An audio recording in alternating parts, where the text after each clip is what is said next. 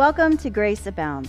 I'm Pastor Jen Shaw, and in this podcast, I'm sharing my Sunday sermons from St. John's Lutheran Church, Palm Desert, California.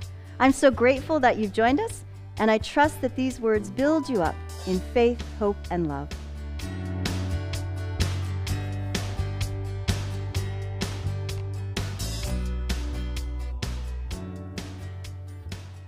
Thanksgiving is next Thursday and I'm looking forward to spending the day with my family. Playing tag with my nieces and nephews, which mostly involves me standing roughly in one spot while they run circles around me giggling. Enjoying my sister Stephanie's amazing cooking. Hearing her and her husband debate once again if it's too early for him to play Christmas music. Appreciating the paper placemats in shades of orange and brown made by my sister Elisa with her kids. Watching the Macy's Thanksgiving Day parade in the morning, or perhaps recording it to watch it later.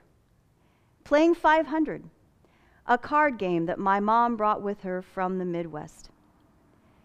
Sitting together at the table for our Thanksgiving meal. Pausing to give thanks to God for his wondrous gifts and to share with each other what we're thankful for, to share our gratitude. In an article he wrote on his book, Thanks, Dr. Robert Emmons shares four ways in which gratitude is good. First, gratitude allows us to celebrate the present.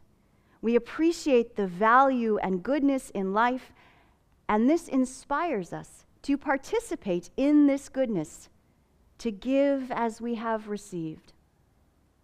In the words of Rabbi Abraham Heschel, just to be is a blessing, just to live is holy. Second, gratitude blocks toxic negative emotions. We can't, for example, feel resentment and gratitude at the same time, or be jealous and grateful, or worried and grateful. As the Apostle Paul writes in his letter to the Philippians, do not be anxious about anything, but in everything pray, making your requests known to God with thanksgiving.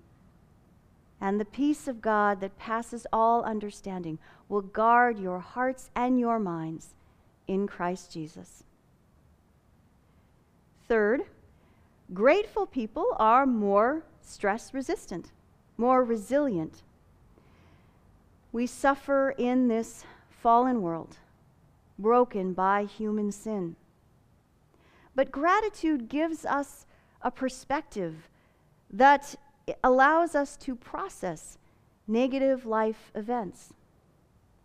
In the words of the Reverend Dr. Martin Luther King Jr., I know not what tomorrow brings, but I know who brings tomorrow.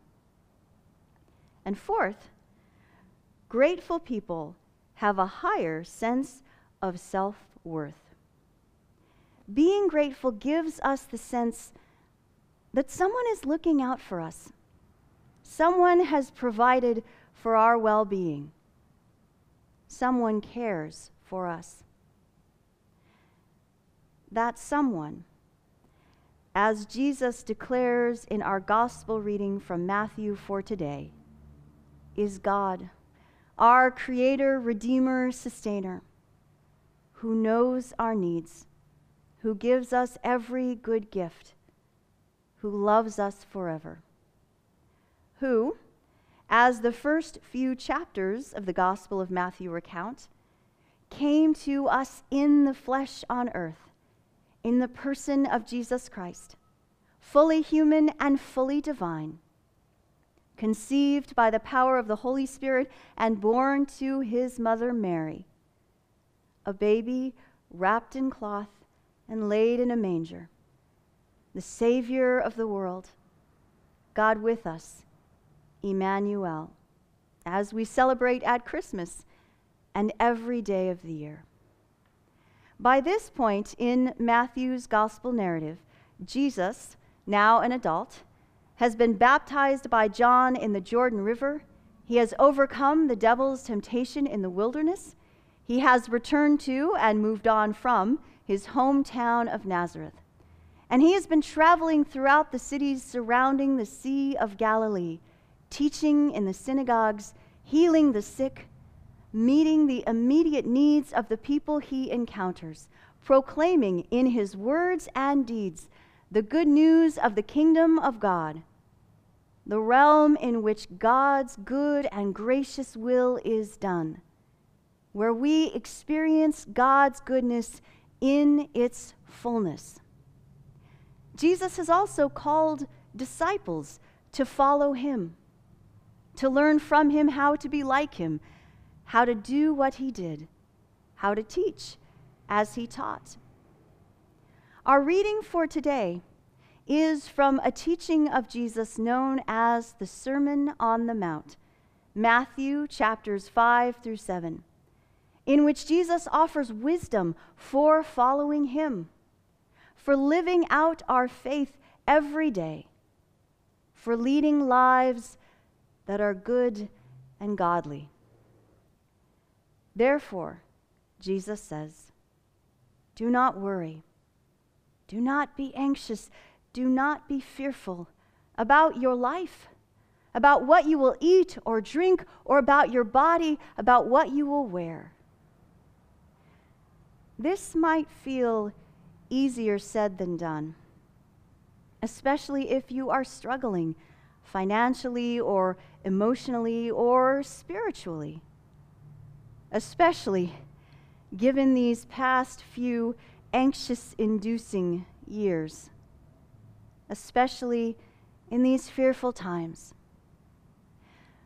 But worry doesn't help.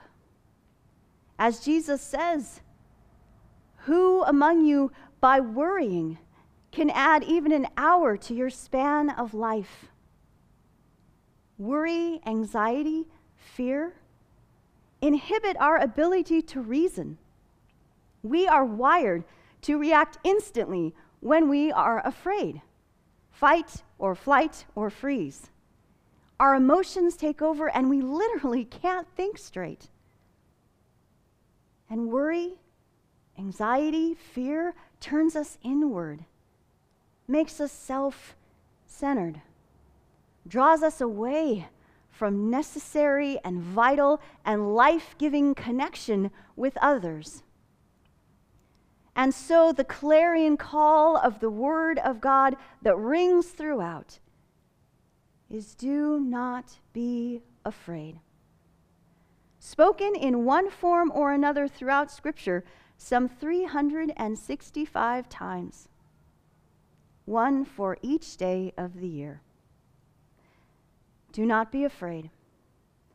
Often spoken to people who are understandably perplexed when an angel of the Lord arrives and tells them that they will do something remarkable, like Mary being told by the angel Gabriel that she will give birth to the Son of God.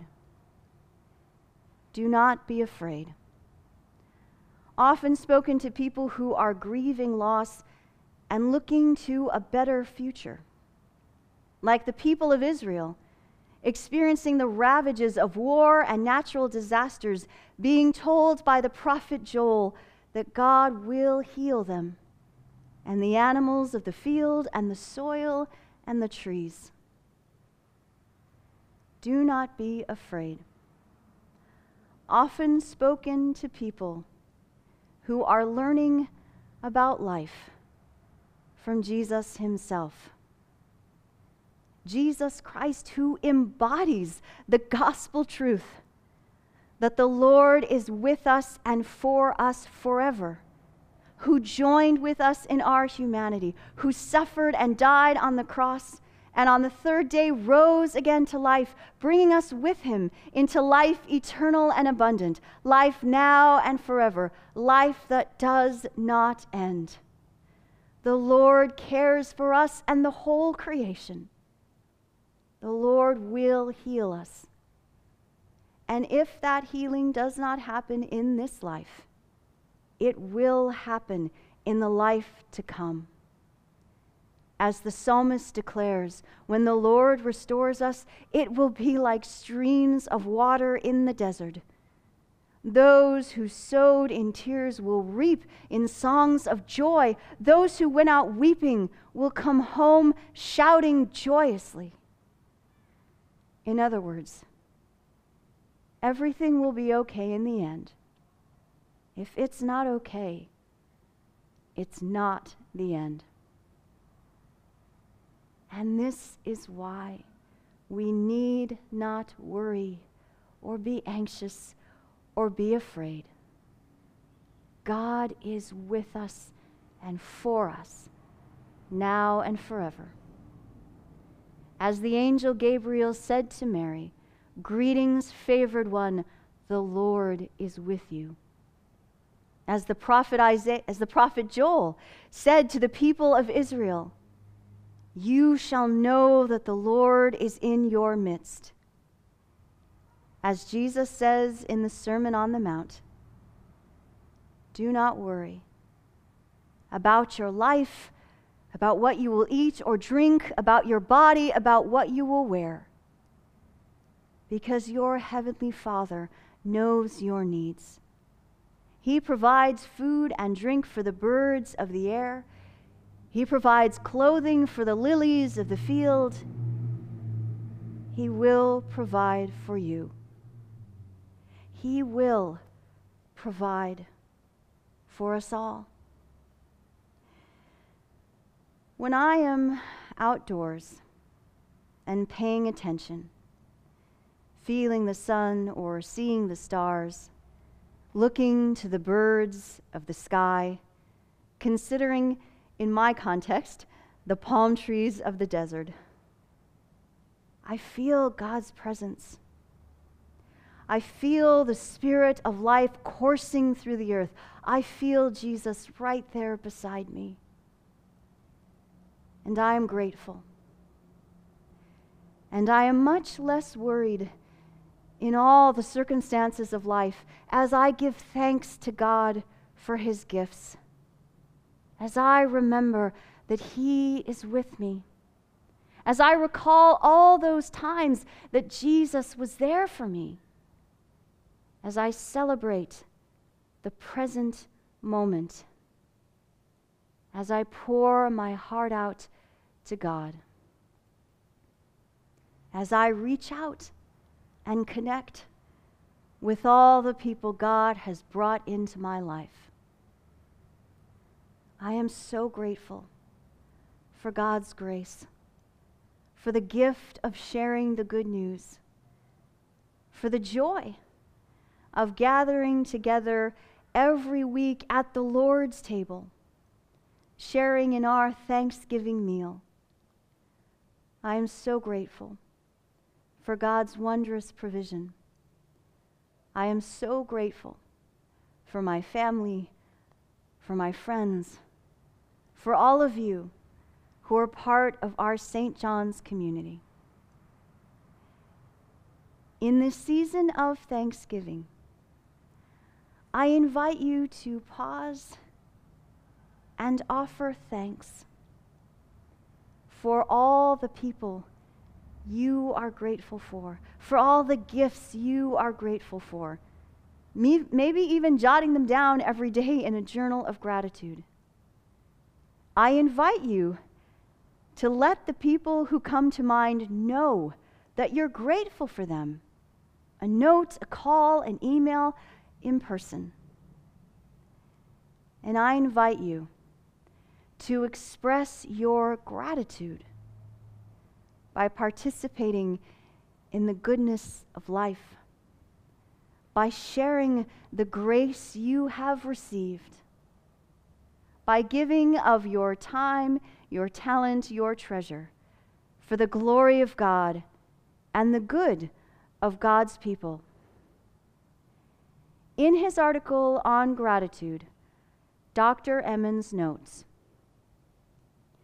Mother Teresa spoke of how grateful she was to the people she was helping, the sick and dying in the slums of Calcutta because they enabled her to grow and deepen her spirituality. That's a very different way of thinking about gratitude gratitude for what we can give as opposed to what we receive. But that can be a very powerful way of cultivating a sense of gratitude.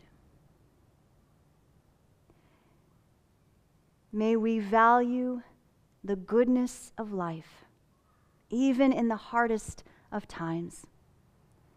May we release our worries to the Lord and feel the Lord's peace. May we give as we have received. May we remember God's looking out for us. God will provide for us. God is with us always. May we be grateful. Amen.